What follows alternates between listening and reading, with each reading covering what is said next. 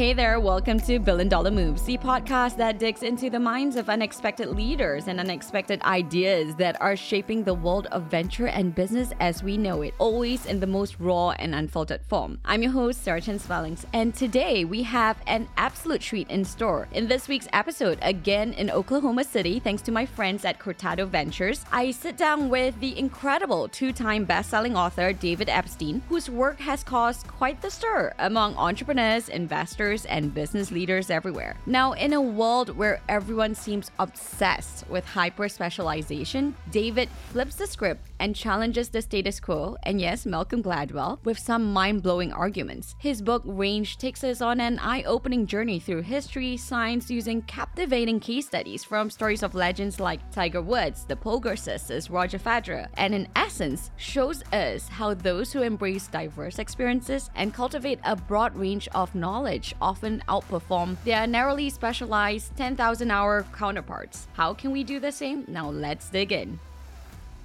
David, you just had an amazing conversation with my friend James Rogers that we also had on Billion Dollar Moves. What were sort of your top highlights from what was the discussion earlier? I mean, I really think hearing about James, his innovation, which was making a coating that makes fruits and vegetables last much longer, and hearing how that really came out of an analogy from his background in metallurgy, essentially, and thinking about how metal rusts and how changing, adding elements to steel could create stainless steel so that it didn't spoil, essentially, and taking that analogy and taking it over to fruit and saying, how can I make a coating that stops fruit from doing the same thing, which is taking in too much oxygen, just like steel. And that, to me, is so common in the history of scientific innovation, this idea of someone taking an analogy from one field and bringing it to somewhere totally different, and that leads to breakthrough. So it's really neat to hear kind of a story that is emblematic if you study the history of scientific innovation. That's right. So if you think about, the past day we've had, right? We're at Cortado Ventures, the Mid-Continent VC conference, and you've spent some time with entrepreneurs, investors. The question that you and Malcolm Gladwell have been debating over time between 10,000 hours and the sports gene, I'll take this to the world of entrepreneurship. Are entrepreneurs born or made? Look, I think there's an aspect of born in everything. Like, people are different, our differences are real, and our differences matter. I think the important thing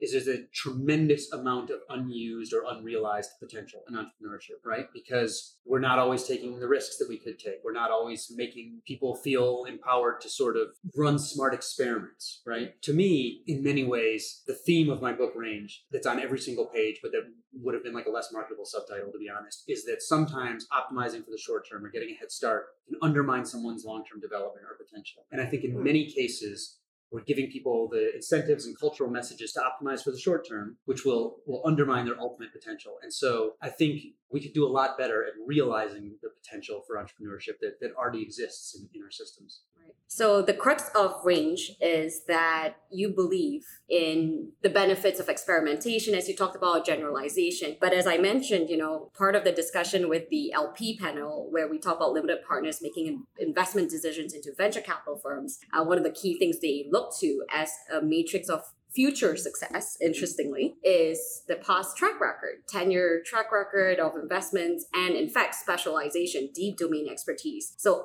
in fact, a lot of people in our industry actually say, David's theory doesn't hold up in finance. So what do you say to that? I think having knowledge is good, right? There's no question about that. But there is clearly a point at which there's this tremendous body of research on cognitive biases that show that when people become too narrow, that they start falling prey to all sorts of cognitive biases in decision-making. And this is very clear in research on investors also. In fact, there are experiments with really quite specialized venture capitalists, actually, where they will be made to assess the likely ROI of an investment, right? And then they're told to step back and start considering this wider range of other sort of structurally similar analogies and other situations they've seen from other people, and then asked to reevaluate.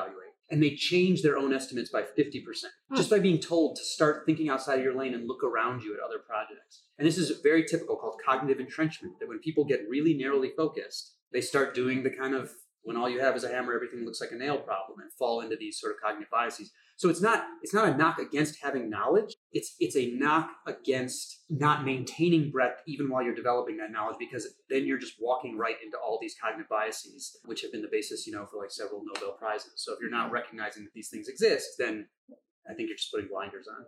So last question, I guess, because we have to go and grab drinks after this.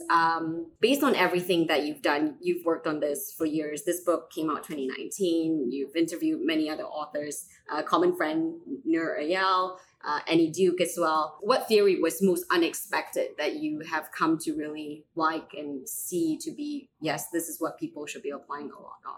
Kind of in my own sort of work and research. Right. Probably this whole area of cognitive psychology called desirable difficulties, which are things that people do not like to do because they don't feel good, but turn out to be really, really good for them. And this kind of dovetails with the specialization issue, right? Once people get really good at doing a certain thing, they do more of that, only that thing. And this is cognitively akin to like if you were going to the gym and lifting the same weights the same number of times every day. You're not going to get worse, but you're also not going to get better. And the way human development tends to work is people do a certain thing over and over and they get better just by doing it, some experience.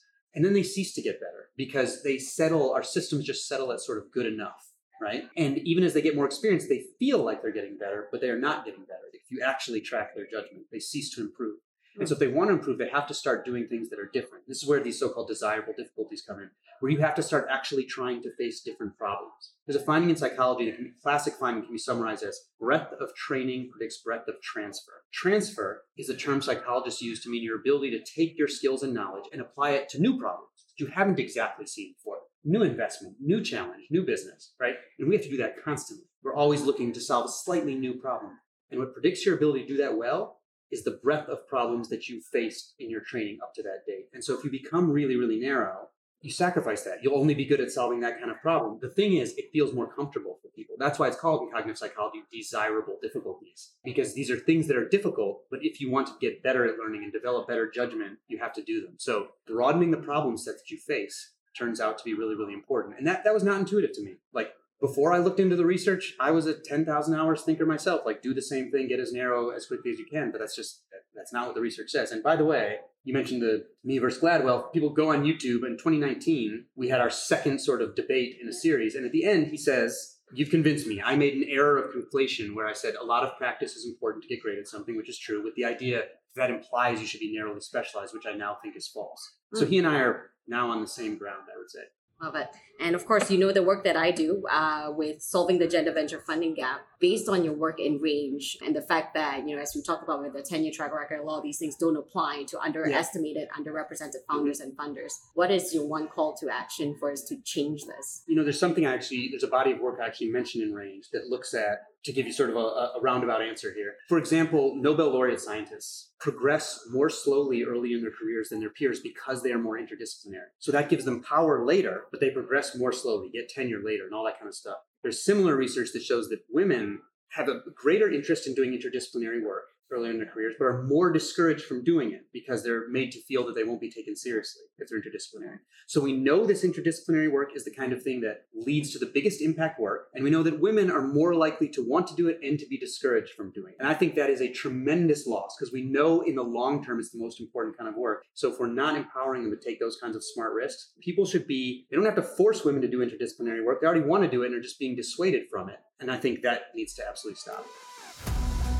When all you have is a hammer, everything looks like a nail. All right, ladies and gents, there you have it, this week's Billion Dollar Bite. But before that, I wanted to say a big thank you to the Billion Dollar Movers community, many that also showed up at my last event with Kendra Scott in Austin. Yes, more on that soon. Marin Abrams, Tan Nguyen, Karen Wazorzak, Jay Walters, Anita Lee, Ryan Perlowin, Lily Raja, all of you have continued to send me a long list of questions to be answered in this version of Billion Dollar Bite and future episodes. And hey, if you're tuning in, have a question to scale your venture, leadership, and business to become the Billion Dollar Mover that you know you truly can be, drop me a note. Instagram, Sarah Chan Global is where I'm at. DMs are open. And yes, if you liked an episode, it really helps me out if you share this on social media with your friends, invite folks to our community, rate and review the show if you haven't already on Apple Podcasts. Appreciate you. See you next week. In the meantime, keep making billion dollar moves.